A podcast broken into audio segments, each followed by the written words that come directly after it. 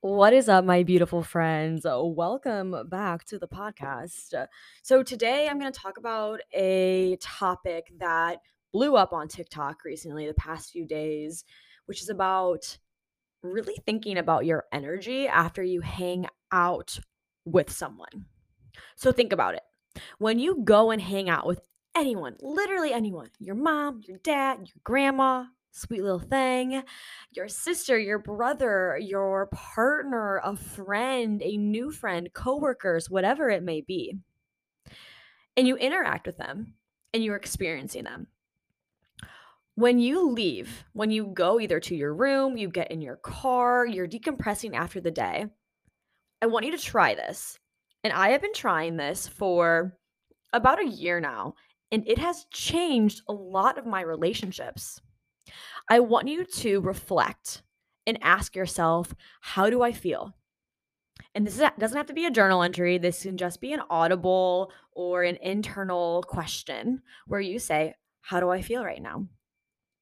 And I want you to rate your body, your mindset, your energy on a one to 10 scale.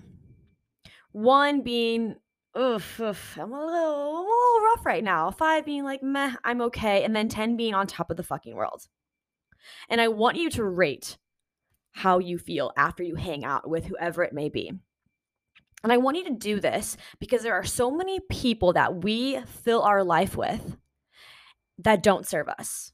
But we feel like we have to be in this relationship. We have to interact with them. We have to continue to socialize with them, even if our energy levels are depleted afterwards.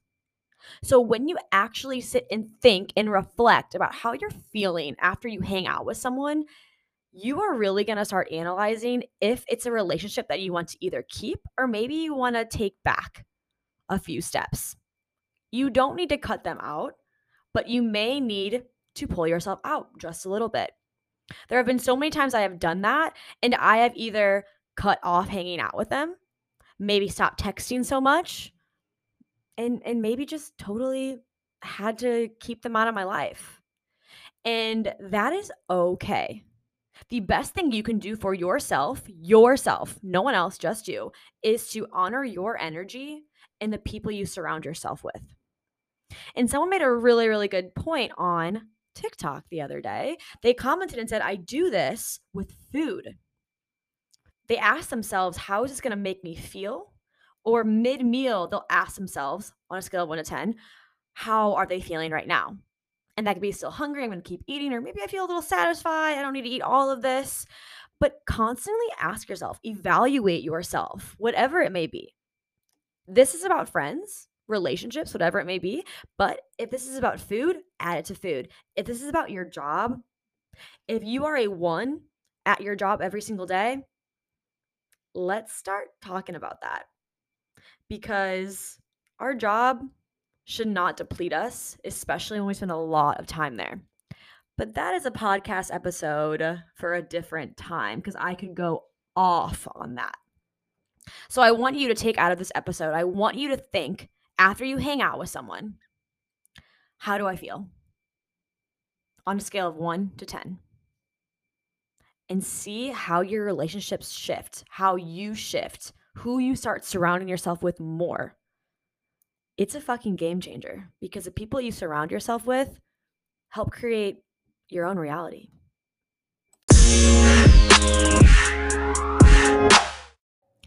If you have been trying to rework your mindset and you know that you are struggling in your relationships, in your career, in your day to day, slide in my DMs. I have one on one in group coaching that I want you to be a part of. If you are hearing this, start thinking how the hell are you? And who are you?